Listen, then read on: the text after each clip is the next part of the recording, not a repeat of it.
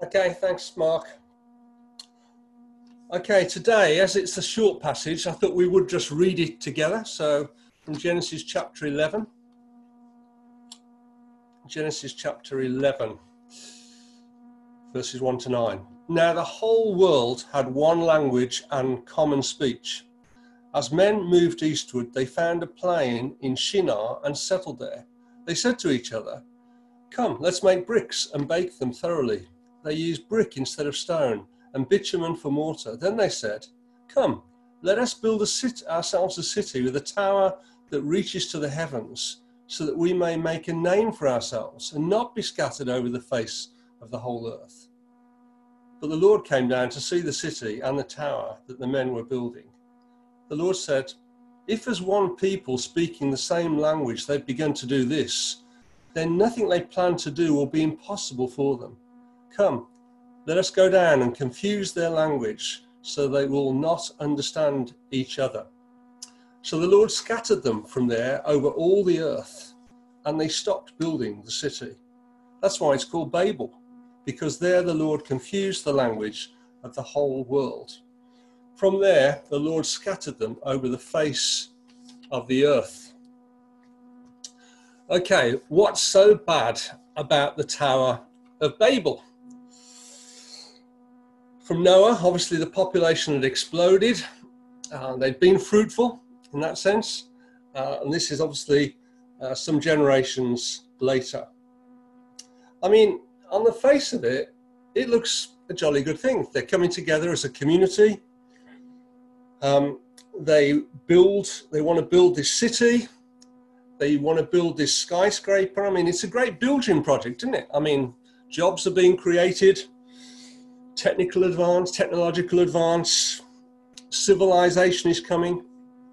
Surely, this should be something that we should welcome, or God that should and God should be pleased about. What's the problem? Is God thinking mankind is too clever? They're getting too big for themselves? The problem is, isn't it, is quite clearly set out in verse 4. The problem is not their ability uh, or, or their creativity. That's how God has made mankind, made to be creative in his image in that sense. It's not that. The problem is their intention, isn't it? The problem is their motivation. So in verse 4, we read that um, Let's make us, let's build ourselves a city with a tower that reaches to the heavens so that we may make a name for ourselves and not be scattered over the face of the earth. They wanted to make a name for themselves. They wanted a reputation. They wanted to be famous. They wanted a monument to their greatness and to their cleverness people do that today, don't they? People build huge projects and then they attach their name to it. I think there's a place in New York called Trump Tower, but we won't make any more political comments. But people like to do that, don't they? They like to put their name up in lights to to trumpet, if you like, their their abilities, their name. The problem here is man's pride again, isn't it? That's the issue. That they thought they didn't need God. They could do whatever they liked. They were the masters of their own destiny. How foolish it is. They think because they can't see God, that God can't see them. That's what a lot of people think today, isn't it? Because we can't physically see Him, then He can't see us. It's a bit like Adam and Eve hiding in the, in the garden, thinking that somehow they could hide behind the trees and God couldn't see them. But God sees everything. And He sees what's going on in this new, if you like, civilization. Just an aside, by the way, just a thought. I remember reading something quite a long time ago, and I can't really remember any of the details, but not that I need to. There's a picture in our world that because we came from apes, that actually early man was not very intelligent. And slowly our intelligence developed as our brains got bigger. What actually if that's not true? What actually if man was created super intelligent? All right, we've been able to build on technological advance from previous generations, so we can do far more than the previous generation and all the way back down the line. But what if man was super intelligent? And there is, by the way, some evidence for this in terms of there are things in, in, in previous civilizations that we still cannot understand how they managed to do what they did. I just plant that thought because that's the very opposite thought to, in a sense, the message that comes through evolution that slowly we evolved from apes and slowly our brains got bigger. Maybe that was not the case, in fact. I don't mean maybe, I mean, I don't believe that was the case. Anyway, God, God sees and God acts. He could have sent an earthquake, would have knocked it all down. He could have sent a famine, could have sent a plague. He doesn't.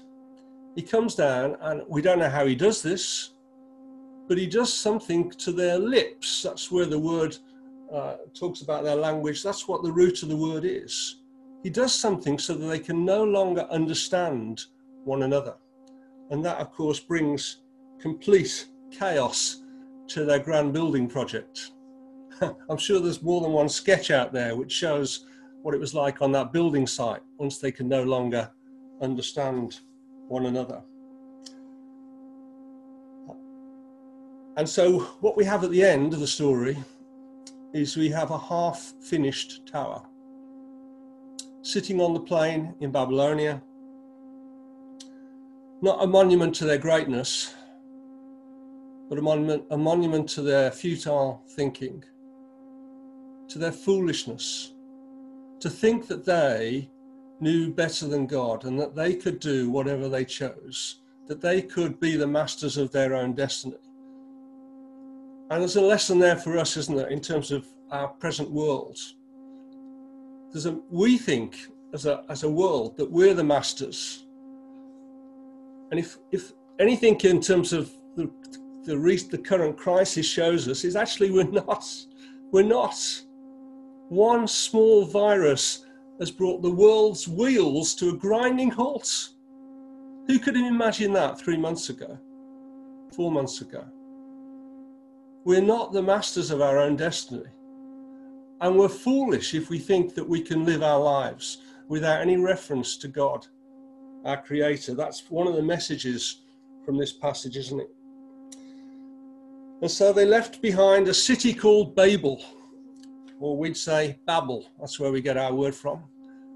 Not a very, uh, not a very uh, great sounding name for a city, is it? Babel.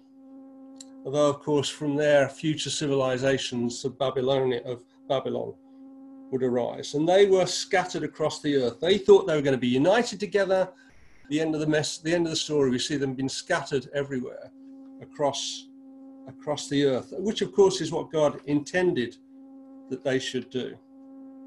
The pride, the problem of human pride, we've seen right the way through these uh, readings this week, haven't we? And of course, that is still the pride, that is still the problem for us as individuals and for us as nations and our world today. Jesus the greatest man who ever walked on this earth did not seek to have a building named after him.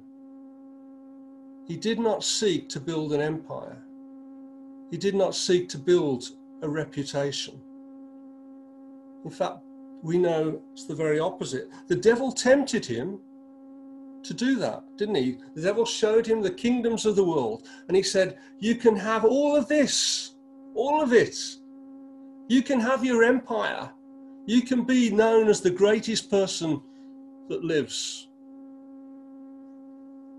And Jesus said, No. Jesus said, No. Said to him, Worship the Lord your God and serve only him. And we know, don't we, that Jesus, instead of seeking to gain everything, gave up everything. That wonderful passage in Philippians chapter two, Philippians chapter 2. And of course, Paul, writing that letter to the Philippians, is encouraging us to be like Jesus, to be humble, to humble ourselves and to put Him first. And here's the wonderful, the wonderful ending to the story, if you like. Those guys in in uh, the city of Babel thought they could become great, and God had to show them that they couldn't without Him. But the wonderful thing is that God wants to lift us up. God was not, it wasn't, it wasn't their ability that God was worried about. It wasn't that they were, it wasn't that he was frightened of them or somehow that they were going to compete with him. God wants to lift us up, for whoever exalts himself will be humbled, but whoever humbles himself will be exalted. God wants to lift us up. But the way to be lifted up, the way to be exalted, is to become like the Lord Jesus Christ. And he says one day, those of us who love him will be lifted up. We'll see his glory. We will experience all that God intended from the very beginning for us. It's not easy to be humble, is it? that natural thing within each of us that somehow wants to prove ourselves, that wants to get a reputation. And we need God's help to resist that temptation. But He will give us that help if that's what we seek. And one day, if we're humbled, He will lift us up to the heights of glory.